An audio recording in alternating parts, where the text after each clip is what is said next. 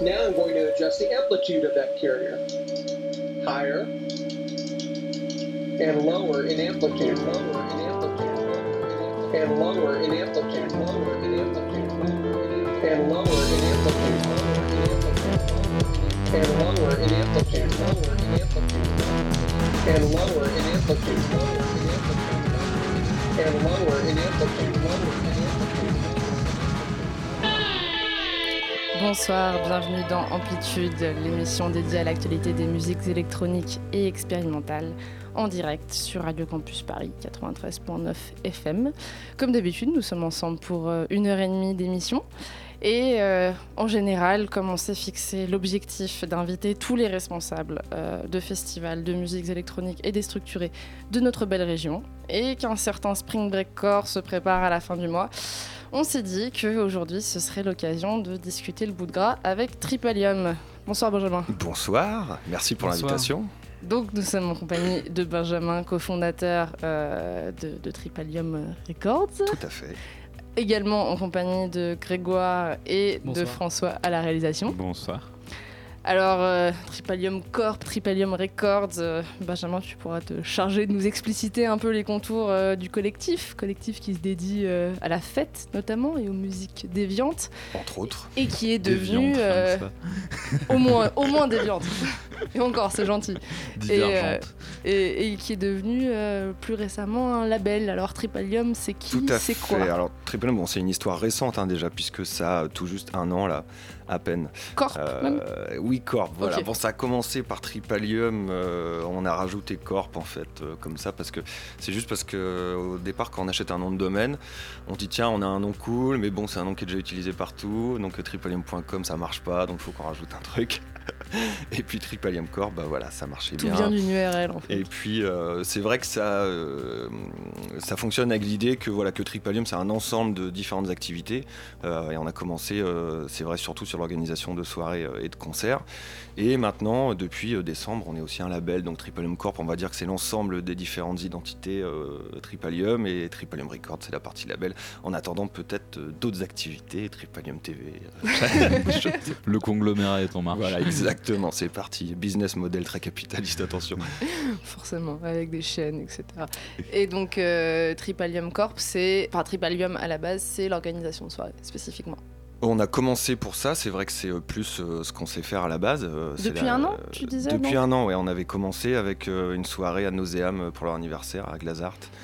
Et des petites soirées à l'international, on a embrayé avec des soirées sur la plage de Glazart aussi, plusieurs petites choses qu'on a fait. On a lancé les soirées Acid Attack après à la Java et à Petit Bain. Bon là, c'est une année un peu de test, on fait plein de choses un peu différentes. On essaye aussi de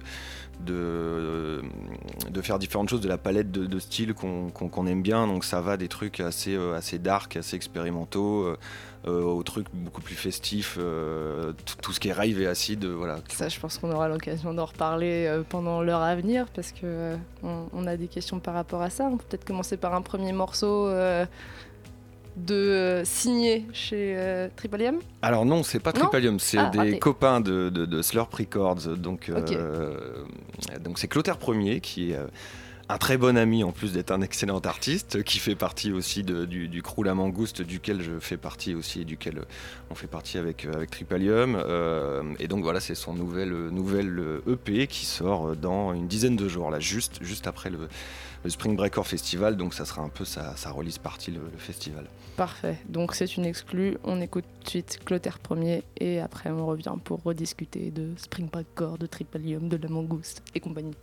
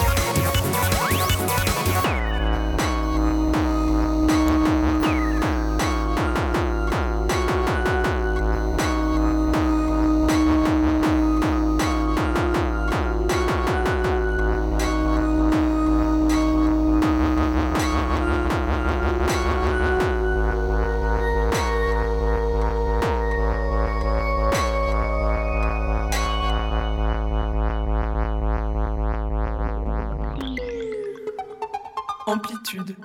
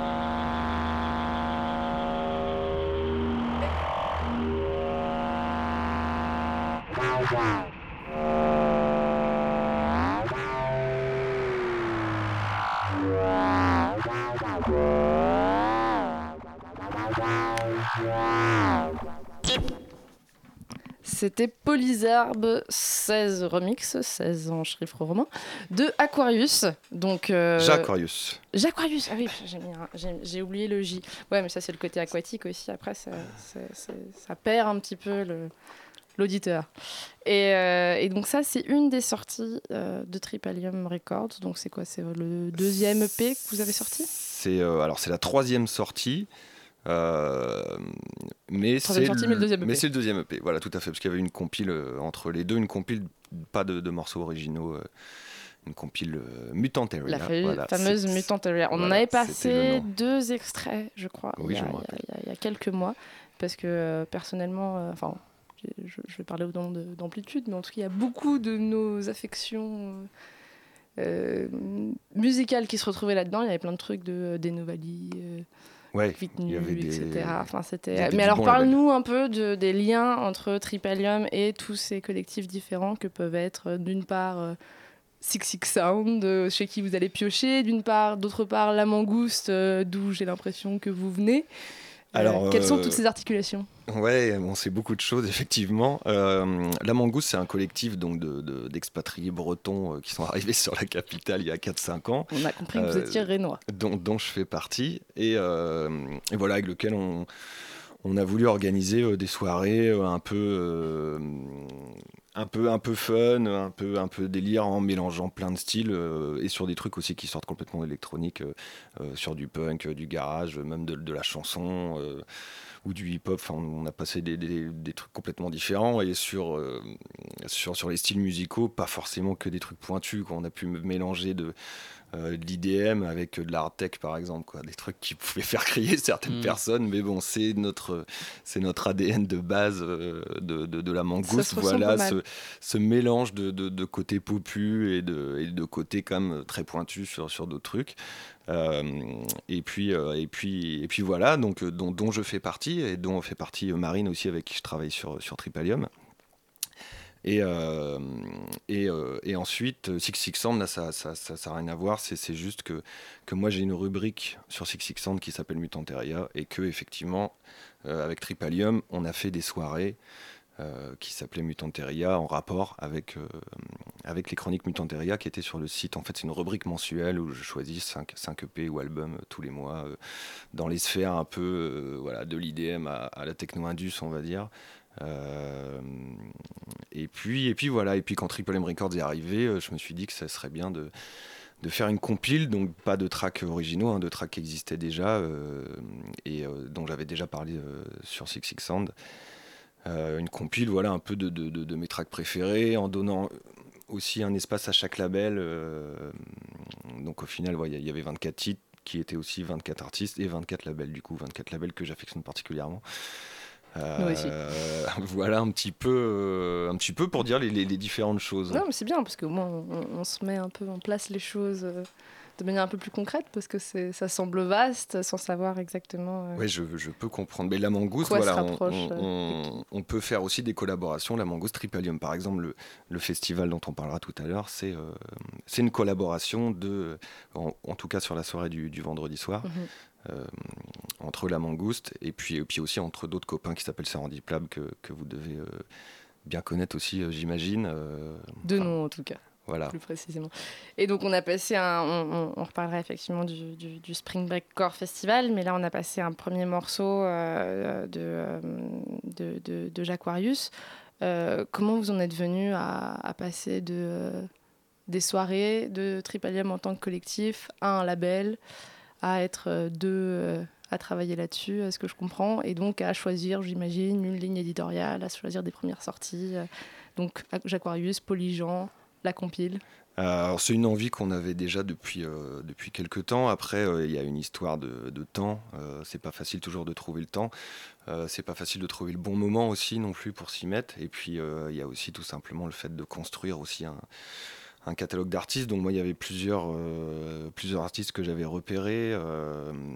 L'idée de Tripalium, c'est aussi de bosser essentiellement avec des artistes français, On a vraiment envie de travailler ce côté un peu terroir, on va dire, parce qu'on a aussi envie de les faire jouer à côté sur des soirées ou sur des soirées d'autres personnes qui peuvent faire d'autres soirées, mais qui ont envie de faire jouer des gens de Tripalium. Donc il y a vraiment cette envie de faire jouer du local, et donc il y a eu un gros travail de recherche, de fouiller un peu partout pour trouver des gens, notamment pour la compile, des gens qui pouvaient avoir un son, voilà, qui nous intéressait. Et Jaquarius, on est tombé sur lui, en fait, je crois que c'était via les soirées Acid Attack qu'on a organisées avec Tripalium. Mais je sais même plus trop, en fait, c'est assez récent, pourtant on l'a rencontré très récemment. Mais voilà, moi j'adore ce qu'il fait. Il sort déjà des trucs sur plusieurs labels, dont un label qui s'appelle Lunar Distance, qui est très très bien. Et voilà. Bah, du coup, avant de passer à des questions parler justement de cette compilation, on va peut-être commencer par écouter un morceau. Donc on va écouter un morceau d'ABSL qui s'appelle Mélancolie de l'innocence.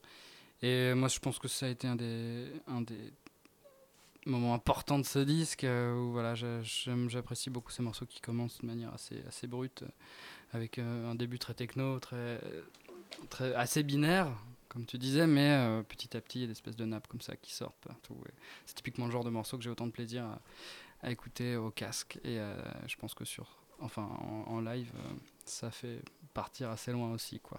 Donc on écoute ce morceau tout de suite.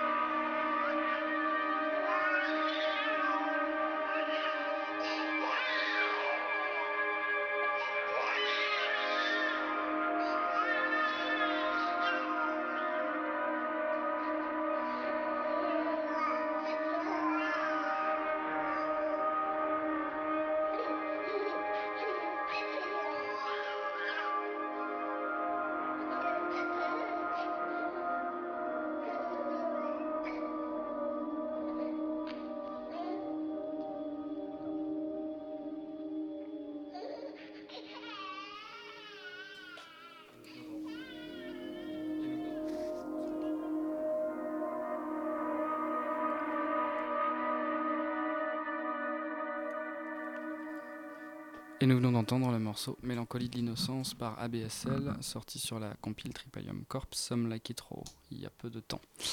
Donc on va en parler un petit peu de cette compilation. Déjà j'avais une première question, c'est comment t'es allé chercher ces artistes en fait, comment t'as construit cette compilation entre des gens, bon on est quand même dans quelque chose de très underground globalement, il y en a qui sont un peu plus connus que d'autres, mais moi par exemple de mon côté j'ai voulu faire des recherches un peu sur ces artistes.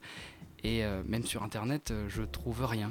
ABSL n'existe pas sur internet. Moi j'en connais genre 3 quoi, à part certains ont des SoundCloud, d'autres Hasard de Doria et d'autres pas du tout. Enfin c'est très difficile d'avoir des informations sur ces musiciens, enfin sur une bonne partie en tout cas. Donc comment tu les as dénichés ? Ouais bah par plein de choses différentes, en fouillant, hein, vraiment en fouillant des SoundCloud, en fouillant des Bandcamp, des Facebook, via des gens que je connaissais aussi. C'est un mélange de plein de choses, mais voilà, ça s'est fait avec du travail quand même de recherche. Et puis bon, c'était l'idée. Effectivement, il y en a qui sont un peu plus connus que d'autres, mais ça reste, c'est vrai, des artistes relativement confidentiels par rapport à certains trucs plus connus, enfin tout est relatif. Oui, mais, bien sûr. Bon, effectivement, il y a eu, je sais pas trop comment définir ça vraiment bien. C'est un mélange de plein de choses, hein, mais voilà, je les ai effectivement été les chercher un peu partout. Et ce qui est intéressant, c'est que du coup, tu t'es pas allé chercher des gens qui avaient forcément une expérience musicale. Professionnels ou pas, enfin pas des gens qui avaient rien sorti juste parce que t'as trouvé sur un SoundCloud ou musicalement t'as trouvé quelque chose donc tu t'es intéressé à cette personne. C'était au moins des gens qui avaient sorti des tracks qui m'avaient plu. Oui, mais ça peut être que sur un SoundCloud ou... Oui voilà on va dire ça. Ouais. Il aurait pu en avoir qui n'avaient jamais fait de live par exemple et qui sont... ouais ça n'a pas été une question, je me suis même pas posé la question, c'est possible, je sais pas, c'est pas forcément que des jeunes, il y a aussi des gens qui ont pas mal d'expérience hein, sur la compile. Ça peut être des gens qui ont des side projects par exemple ou des choses comme ça mais oui non j'ai pas été chercher effectivement, j'ai juste été chercher un son qui m'intéressait, l'idée c'était de faire une compile autour d'un son un peu brut, un peu indus un peu noisy mais en ayant une palette de styles super différentes en passant de l'ambiante à la techno avec du drone, de l'IDM voilà, l'idée c'était d'avoir un truc qui naviguait comme ça avec des choses un peu différentes mais qui au final reflétaient le travail d'artistes qui se ressemblent un peu dans un certain mode de conception qui sont quasiment tous des gens qui travaillent sur du hardware et qui sont des gens qui aiment le grain. Qui aiment le grain, voilà, c'est ça, qui aiment un certain travail de la texture un peu cru, qui n'ont pas peur des aspérités, quoi. C'est ça qui m'intéresse. Ça se ressent en tout cas, c'est clair qu'il y a une vraie cohérence. Et c'est intéressant de voir que là on a une compile qui est vraiment orientée techno-indus, drone, avec une vraie noirceur. Et qu'à côté de ça, il n'y a aucun artiste de cette compile qui ne joue pendant ce festival au Spring Breakcore et que vous pouvez faire des soirées dans un autre champ qui soit plus dansante, avec une espèce de dimension breakcore populaire, comme tu disais, etc. Enfin, comment ces deux dimensions se rencontrent en fait quelque part ? Est-ce qu'il y a une volonté de garder un panel de styles aussi le plus ouvert possible, même au niveau du label ou est-ce que vous avez quand même des styles de prédilection que vous identifiez bien, voilà, ce qu'on veut sortir en disque et ce qu'on veut produire en soirée, etc. Alors sur Tripalium, on a clairement identifié certains styles effectivement de prédilection qui définissent un peu l'image aujourd'hui du label et de la structure en tant qu'organisatrice de soirée aussi. On va dire qu'il y a la partie acide, rave, qui est vraiment ce qu'on fait avec Acid Attack sur les soirées, qui va devenir un label aussi. Acid Attack, ça va être un sous-label de Tripalium très vite, là que sur des sorties vinyles par contre. Parce que bon, quand on fait des trucs, faut que ça soit. Quand on fait des trucs un peu plus dance floor, faut que ça soit mixable aussi à un moment. Et puis les cassettes c'est bien, mais les vinyles c'est quand même mieux. Donc voilà, il y a cette partie acid rave vraiment très festive qui est vraiment identifiée par Acid Attack. y a la partie, on va dire, plus noire, plus sombre, plus expérimentale, plus pointue. Voilà, je pourrais trouver d'autres adjectifs, mais qui est plus ce qui va être représenté par cette série de EP d'albums de Digital Mutant Series dans Tripalium Records, et qui peut aussi s'exprimer sur certaines soirées qu'on fait. Par exemple, on a fait une soirée à Cardine récemment au Bateau Phare où on invitait un label qui s'appelle Repitch. C'était avec Shapednoise. Exactement, voilà. Il y avait déjà eu une soirée à la Java, ce qui était une Acid Attack justement avec Ashion Dicarbone et Shapednoise, non ? Ah non. Ah bon, j'ai vu ça. Acid Attack, on était vraiment on est vraiment sur des artistes acid purs, sur des trucs plus 90s. D'accord. À la Java, c'était Sifax, Mark Archer. Voilà, donc très différent. D'accord. Là, vraiment, effectivement, quand on a invité Repitch avec Hardzin, c'était vraiment dans cette même démarche, voilà, ce côté techno et expérimental aussi en même temps. Et puis voilà, et à côté, on a aussi tout le côté plus breakcore, voilà, qu'on partage aussi du coup avec La Mangouste et avec Serendip, et où là effectivement on mélange des trucs assez différents qui sont tous des trucs quand même très barrés, très breakés. Il y a des trucs qui... ça se ressent dans les noms des artistes en général. Ouais, c'est ça. On se demandait si vous le recrutiez sur le nom concrètement ou pas. Ben non. On leur impose après d'avoir un nom. S'il y avait un groupe qui avait vraiment un nom de fou, pourquoi pas. Oui, il a été pensé comment du coup. Notamment. Il y en a plein comme ça. Mais comment il a été pensé ce festival alors ? Déjà l'envie de faire une grosse fête avec des sons qu'on voit difficilement à Paris, sauf sur des plus petits événements. Serendip Lab, c'est aussi des gens de Musique Mécanique Circus qui, eux, sont vraiment des gens qui ont vraiment mis ça en avant pendant des années à Paris, qui ont fait venir pas mal de ces gens-là, justement. Bon, là, c'était l'idée de faire ça aussi avec eux, et puis de le faire un truc un peu plus gros, de faire voilà, une grosse fête de 3 jours... qui mélange des styles différents, mais voilà, sur un côté très festif. Voilà, ça reste des sons assez rave quand même, hyper breakés, mais on n'est pas sur du breakcore dark et tout ça. Enfin, pas trop. Il y a un peu de trucs qui sont effectivement un peu plus durs. Oh, il y a The Panacea, mais à part ça, tout voilà. Ce sera la berceuse, quoi. Enfin. C'est ça. Bon, ça marche. Bon, on va peut-être s'écouter un petit extrait de ce qui va passer pendant ces 3 jours. Alors, Society Suckers, je proposais. Donc, Society Suckers qui sont... encore un nom d'enfant de cœur, vous l'aurez remarqué. Deux furieux qui sont plus qu'un maintenant, et qui étaient deux furieux qui font justement cette espèce de rave breakcore très festif. C'est un morceau qui n'est pas forcément représentatif de tout ce qu'ils faisaient, mais voilà. C'est parti.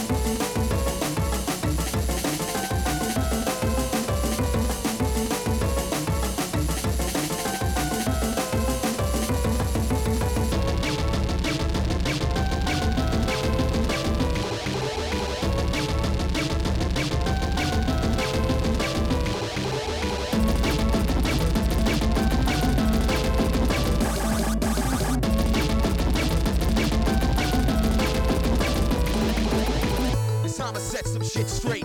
Let these motherfuckers know what's up with the hardcore. Breakcore. Kick some flavor. Everybody be cool, this is a robbery!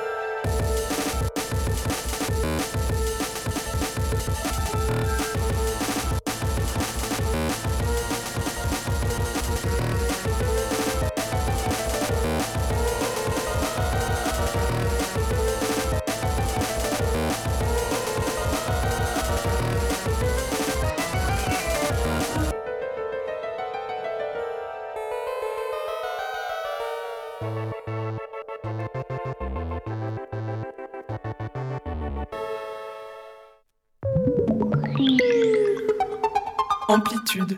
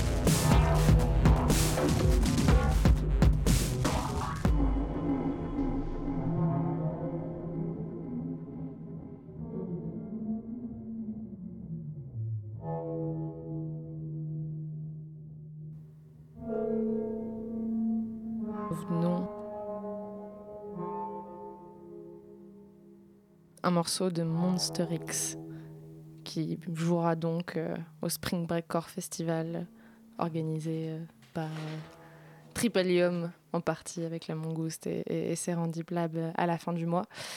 Et nous sommes toujours en compagnie de Benjamin, cofondateur du label. Bonsoir, bonsoir. Rebonsoir pour ceux qui étaient déjà là, chers auditeurs. Et pour ceux qui nous rejoignent, et on parlait donc de cet événement qui aura lieu à la fin du mois au bord de la Seine et des sorties en général du label, de ce label naissant qui existe depuis décembre et de la compile que vous avez sortie tout récemment notamment. Et donc ouais, moi j'aurais bien reparlé un peu de cette compile en fait, ce que j'ai trouvé intéressant dedans c'est son éclectisme en fait, dans cette espèce de bloc que peut être la techno, indus, le noise, etc. Et moi par exemple, d'un point de vue personnel, je pense que les morceaux qui m'ont le plus plu quoi, c'est vraiment ceux qui pour moi sont assez ambivalents dans le sens où ils ont tout autant d'intérêt à être écoutés à la maison qu'en club en fait, et ce sont globalement tous ceux qui sont plus proches de la techno-indus, alors que ceux comme je crois que c'est le 3e et le 4e qui eux sont beaucoup plus dansants entre guillemets, ce que je voulais dire c'est que du coup il y a vraiment un spectre assez large en fait dans une compile qui se veut techno, et j'aurais bien aimé que tu nous en parles un petit peu, comment vous l'avez conçue en fait, qu'est-ce qu'elle défend en fait, qu'est-ce qu'elle essaie de montrer par rapport à ce que peut être la techno aujourd'hui, ce qu'est devenu la techno. Alors elle se veut pas forcément uniquement techno, hein. C'est que j'expliquais tout à l'heure, hein. C'était que vraiment c'était que le truc de base pour cette compile, c'était d'aller chercher un grain particulier, des artistes avec un grain particulier et des styles assez différents. Donc je pense que j'ai plus ou moins répondu à la question tout à l'heure en fait. Il n'y a pas de volonté c'était pas une volonté de faire une compilation techno, même si aujourd'hui effectivement. Mais c'est qu'elle peut être affiliée à ça. Elle peut être affiliée à ça effectivement, parce qu'il y a un mouvement aujourd'hui. La techno est en train de revenir, et grâce à tout le travail des Anglais dans les années 2000, la techno-industrielle est depuis quelques années en train de effectivement supplanter certains styles, enfin en tout cas de devenir quasiment grand public. Quand on voit ce qui se passe à la Concrète ou des choses comme ça, on voit effectivement que quand on voit qu'il y a Vatican Shadow par exemple qui passe à la Concrète, on se dit ça devient effectivement plus abordable. Donc c'est vrai que ça s'inscrit dans une certaine démarche d'un mouvement historique, on va dire, qui a été entamé je pense depuis le début des années 2000 avec des gens comme Avian ou Perk ou ce genre de choses, plus le travail des Anglais, donc ça s'inscrit certainement dans cette dynamique là, mais plus on va dire en mode DIY, en mode French Touch punk DIY quoi. Voilà. Par rapport à ça, moi je me demandais, ça m'a fait rigoler de lire un article de Gonzaï sur la compile qui vous consacre un peu comme les nouveaux punks de la musique électronique. Très élogieux, j'étais content. Et de la techno en particulier, suggérant que cette compile, ça pourrait être interprété comme une manière de répondre à à l'hédonisme parfois vaguement crétin que peut avoir l'esprit des soirées techno aujourd'hui, en particulier à Paris, et que ce serait une manière de répondre à ça par le sang et la sueur concrètement. Donc oui. vous retrouvez là-dedans dans ce postulat ou pas ? On se retrouve un peu dans ce postulat, même s'il n'y a aucune haine, il n'y a pas d'envie de casser certains trucs préexistants, à part, enfin pas dans la techno en tout cas, parce que je respecte suffisamment la techno et tout ce qui se passe, même si je me reconnais pas dans certaines fêtes, avec certains trucs. Il y a comme au niveau de la programmation, c'est beaucoup de choses qui me plaisent. Après, effectivement, quand il s'agit de casser de la deep house ou des choses comme ça, ça me dérange pas. Donc la techno, on casse pas dessus. Ça tombe bien, on va en passer en fin d'émission. Mais la deep house, par contre, on est chaud, ça marche. Non, mais après, c'est des goûts complètement subjectifs, et non, il y a aucune chapelle qui nous dérange, à part effectivement oui, le pari quelquefois de la night qui peut effectivement agacer complètement. Après, non, c'était pas une volonté de. Mais est-ce que ça marche? Est-ce que c'est une manière de pari à lunettes de soleil dans les boîtes de nuit?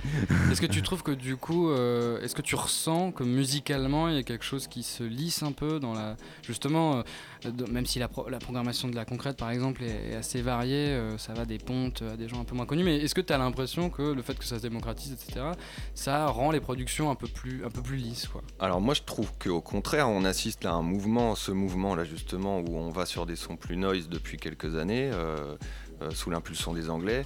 Je trouve qu'on va sur des trucs justement de moins en moins lisses quand on regarde ce qu'on écoutait, enfin ce que les kids écoutaient en 2000, il y a 7 ans, c'était l'époque Social Club, Headbanger, etc. Après ça a été l'époque plutôt Deep House, tout ça, et Tech House aussi, machin. Bon là, c'est comme des trucs qui ont été quand même difficiles à écouter. Là on est sur, sous l'impulsion de certains trucs qui sont effectivement... il y a une espèce de doxa maintenant à Paris, très médiatisé, sous l'impulsion de mecs comme Sonotown, Concrète, etc. Mais ils font un travail quand même de programmation qui est assez énorme, qui est à saluer, je trouve. C'est l'esprit qui va avec au niveau du public qui personnellement. Moi c'est ça. Moi je vais pas forcément dans toutes ces fêtes là parce que effectivement j'aime pas forcément le public. Mais c'est vrai que quand on voit les progs de la Concrète par exemple, c'est hallucinant. Et c'était pas du tout le cas il y a 5 ans. Il n'y a pas une seule programmation. Il n'y a pas des noms formidables. C'est impressionnant. Moi peut-être pour conclure ce que je veux dire c'est qu'il y a des choses aussi dans ce mouvement là moi qui m'énerve, c'est que voir du Osgoodton partout par exemple.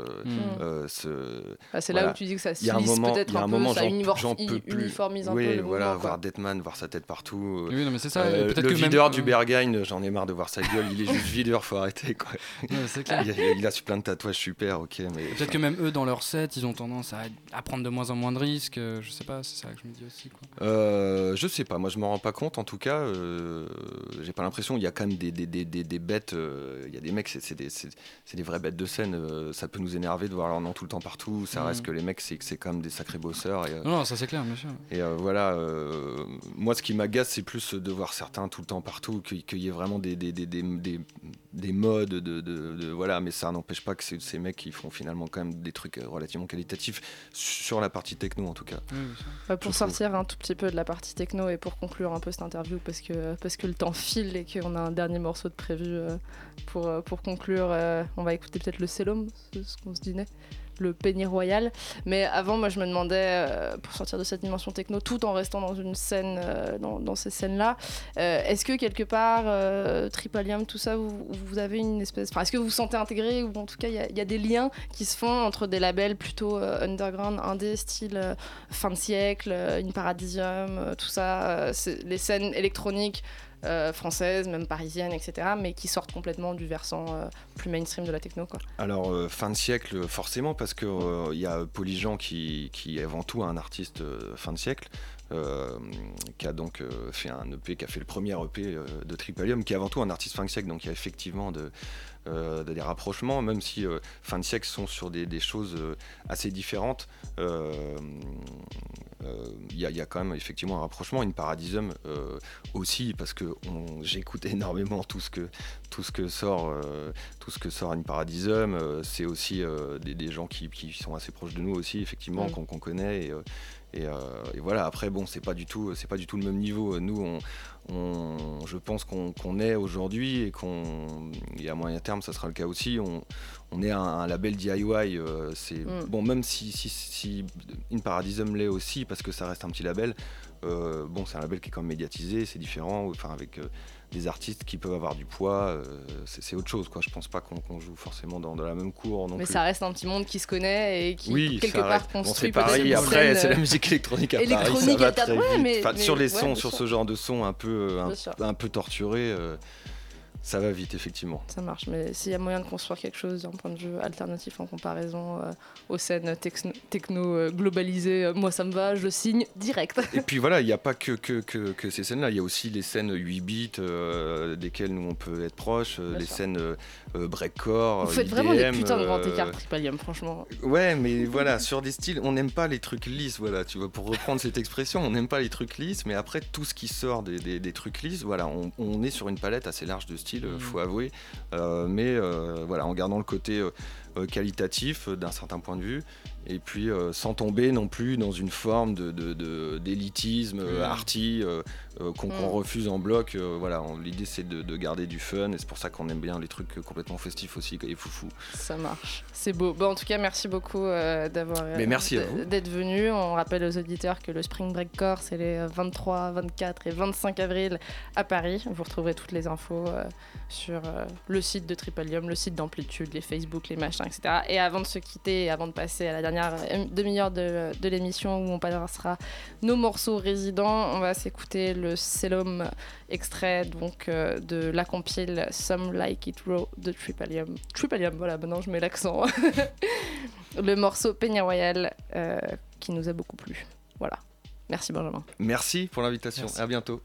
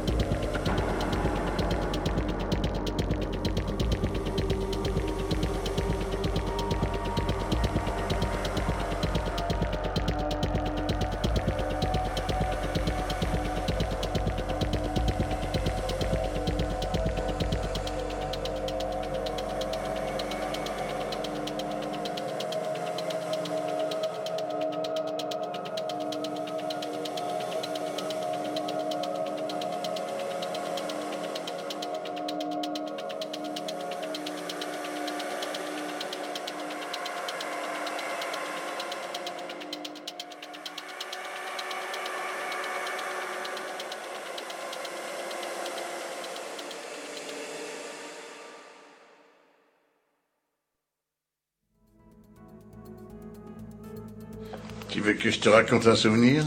Un souvenir? Oh oui. Oh, laisse tomber, tu te fous de ma gueule? Oh non, je me fous pas de votre gueule, jamais de la vie.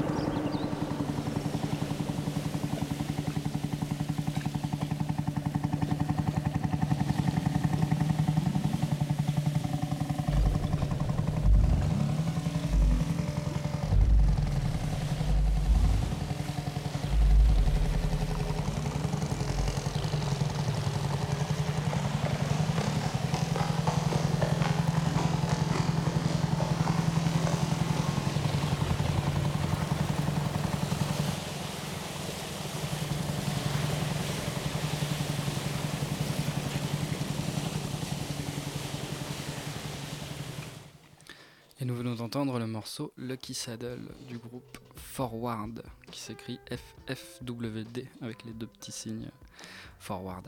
En fait, c'est un projet formé autour de Robert Fripp, qui est donc le guitariste de King Crimson, et, ouais, et d'Alex Patterson, de Chris Westa, de Thomas Feldman, qui eux font partie du groupe assez culte The Orb de house, dub, expérimental, qui a été très actif dans les années 90.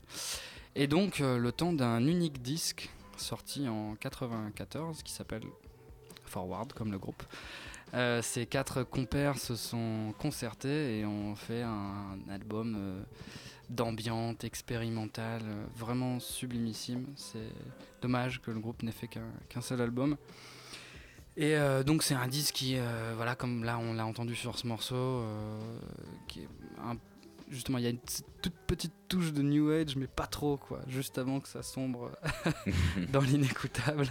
C'est une clique qui est assez proche de Brian Eno et je trouve que ça se ressent pas mal sur le disque, mais voilà, je pense que Fripp apporte la dose de psychédélisme, les autres, les expérimentations aux machines, et il y a un truc assez dingue, il y a des morceaux avec des rythmiques presque tribales, assez déstructurées, assez tarées.